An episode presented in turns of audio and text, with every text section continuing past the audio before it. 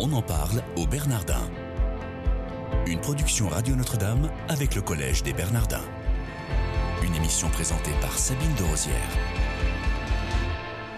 Bonjour à tous, soyez les bienvenus dans votre quotidienne. On en parle au Bernardin. C'est musique aujourd'hui, car j'ai le plaisir de recevoir Boris Mikalizine. Bonjour monsieur. Bonjour. Dommage que vous ne soyez pas venu avec votre piano, parce que vous êtes pianiste. Oui, à la base, tout à fait. Merci d'être avec nous. Alors vous êtes chevalier des arts et des lettres, ainsi que de l'ordre des palmes académiques. Vous êtes aussi directeur de la musique de la Légion d'honneur et directeur de la maîtrise des demoiselles de la Légion d'honneur. En parallèle de cela, vous menez une carrière de ténor solo, où vous vous êtes produit, entre, entre autres, hein, avec euh, l'Orchestre Philharmonique du Maroc, ainsi que l'Orchestre National d'Île-de-France. Et également, vous êtes chef adjoint de l'ensemble vocal Michel Picmal. Pour les Bernardins, euh, vous allez faire deux concerts les 9 et 10 mai prochains, d'après l'œuvre de Joseph Haydn, qui avec les premiers mots de la Genèse, célèbre la beauté de la création. C'est l'un des, plus puissants chefs-d'œuvre de l'époque classique. Pourquoi interpréter cette œuvre, la création? Haydn plutôt qu'une autre C'est une demande des Bernardins en fait qui sont venus vers nous.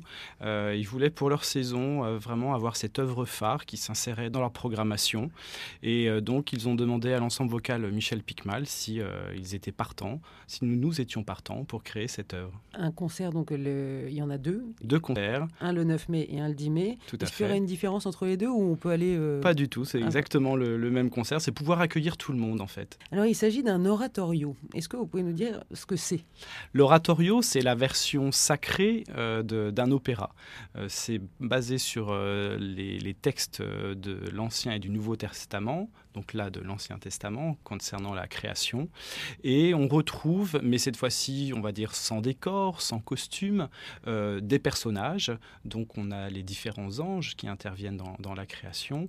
On va avoir aussi les personnages de Adam et Ève.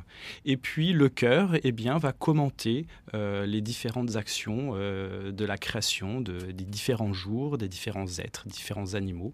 Un oratorio, c'est comme un opéra, sauf c'est une version concert et euh, il n'y a pas de costume ni de, ni de décor. Alors vous, là-dedans, vous faites quoi? Euh, Pour cette production, je suis au sein du chœur. Je prépare le chœur. Nous avons eu déjà des, quelques répétitions et donc bah, j'assiste Michel Picmal à la création de, de cette production. On se partage le travail entre l'orchestre, le chœur et les solistes. Ça représente combien de personnes en tout alors c'est une nouvelle version qui, euh, on pense, n'a jamais été donnée, euh, qui euh, va vraiment s'adapter au lieu des Bernardins. Normalement, c'est avec un orchestre formation Mozart, donc avec un ensemble de cordes, les bois, les timbales. Ici, nous avons simplement six instrumentistes, un quintet à cordes, deux violons, deux altos, un violoncelle et le clavecin, un chœur de 24 chanteurs et euh, les trois solistes. Ce sera dans la nef des Bernardins. Dans la nef des Bernardins. Donc ce que vous jouerez, vous l'avez évoqué, hein, c'est une transcription pour chœur, soliste et quintette à cordes.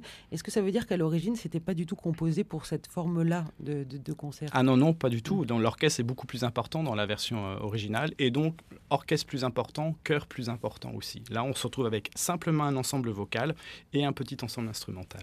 Et ça représente beaucoup d'heures de répétition. Ça devrait représenter beaucoup d'heures de répétition. Euh, nous avons tous des emplois du temps très surchargés euh, et donc bah, on fait au maximum euh, les services qu'il faut pour que l'œuvre soit, soit présentable et que tout le monde puisse s'y retrouver. Alors cet ensemble vocal Michel Picmal sont que des professionnels? Tout à fait. Oui, donc vous êtes tous musiciens, c'est pas un petit truc du soir quoi. Non, c'est pas c'est pas la petite chorale amateur du d'arrondissement.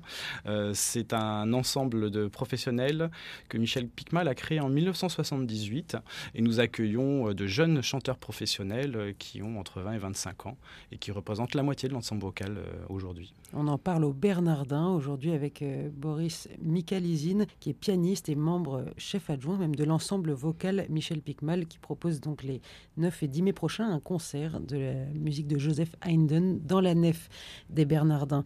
Euh, jouer cette œuvre au Bernardin pour vous ça représente quoi? Les Bernardins, c'est un lieu euh, que nous avons découvert quand ils nous ont appelés, découvert sur l'architecture. Et c'est vrai qu'on a été euh, vraiment transporté par euh, la, restauration de, ces bâtiments. L'acoustique devrait être magique. je pense qu'il y aura aussi une gestion de, la lumière qui sera intéressante pour le, pour le public pour vraiment rentrer dans, dans cette œuvre. Tout à l'heure, vous disiez que sur, euh, enfin sur scène, c'est pas vraiment une scène hein, dans la nef des Bernardins, mais qu'il y aurait des anges, qu'il y aurait Adam et Ève, mais qui ne seraient pas costumés. Ils vont être vêtus comment alors? Bah, Nous serons en tenue de concert, tout simplement. Euh, les hommes en costard cravate et les dames avec de belles robes. Comment est-ce que vous êtes venu, vous, à la musique, Boris Mikhalizine ah, alors ça, j'aimerais bien le savoir. je suis issu euh, de différentes origines. Avec mon nom euh, d'origine ukrainienne, j'ai aussi des origines polonaises, des origines italiennes et voire même des origines bretonnes. Toutes ces origines euh, ont un lien sont le lien sur, euh, sur le folklore et sur la musique. Et euh, c'est vrai que depuis ma tendre enfance, euh, la musique est présente dans la maison. Non pas que mes parents soient musiciens, mais vraiment donc sur les disques ils faisaient partie de chorale quand, ils étaient plus jeunes, donc euh, j'ai bercé tout le temps euh, dans cette ambiance. Euh, donc ma sœur et moi-même, nous avons suivi des études instrumentales étant tout petit. elle, elle, elle a continué vers l'ingénierie et, et moi, bah, j'ai basculé dans l'artistique. Qui sont vos compositeurs préférés Si on peut poser une question pareille. Hein? Et oui, justement, c'est. Euh, je ne veux pas dire que je me refuse à avoir des compositeurs préférés parce que j'aime bien être ouvert à, plein, plein, plein de choses et découvrir constamment de, de nouveaux compositeurs. Alors peut-être une période? La période, alors je veux dire, c'est plutôt des souvenirs d'adolescents, et comme, comme je pense beaucoup d'adolescents, la période romantique m'a énormément euh, marqué, plus particulièrement Chopin, alors peut-être par mes origines polonaises, il y a peut-être un, lien de cause à effet, euh, et puis rapidement Rachmaninoff, euh, voilà, ce sont des compositeurs qui m'ont touché, mais quand j'étais vraiment plus jeune, là je suis vraiment très éclectique, et comme je vous dis, à la recherche de, nouveaux compositeurs. C'est un travail que l'on fait aussi avec Michel Picmal, avec un autre cœur, le le chœur régional d'Île-de-France, où nous sommes euh, constamment en recherche de nouveaux compositeurs. Et à ce moment, nous faisons redécouvrir euh, Martial Caillebotte, le frère du, peintre. Nous avons déjà sorti euh, deux, CD. Voilà, donc ça, c'est vraiment. Et qui est dans, plutôt dans quel style? C'est fin du 19e, début du 20e siècle. La musique française à son paroxysme, entre du Wagner, du Malheur, du Debussy, tout ça mélangé. Ça, je préfère cela à avoir, à être spécialiste dans une période et dans un compositeur. Boris Michael je vous ai présenté comme euh, pianiste. Ensuite, vous êtes passé à d'autres instruments Alors, je suis resté pianiste. J'ai fait une petite tentative avec le violon, mais ça n'a pas bien marché. Par contre, le piano m'a ouvert euh, beaucoup de voies. Euh, arrivé en fin de deuxième cycle, je suis rentré dans des classes de déchiffrage et d'accompagnement. Et cela m'a fait découvrir d'autres horizons, accompagner d'autres instrumentistes. déchiffrage de partitions Déchiffrage de partitions. Donc, il y a des classes qui sont qui sont spécialisés, pour apprendre à déchiffrer une partition. Et, euh, ça, c'est un vrai bonheur parce que maintenant, euh, vous me passez une partition, euh, je vous passe un livre, on le lit à la, à la même vitesse. La maîtrise des demoiselles de la Légion d'honneur que vous dirigez se produit où? C'est à peu près 80 jeunes filles. Hein Tout à fait. C'est 80 élèves répartis sur une classe de 6e, de 5e, de 4e et de 3e. À Saint-Germain-en-Laye. Hein. Tout à fait. C'est le collège qui se retrouve dans la forêt de Saint-Germain-en-Laye.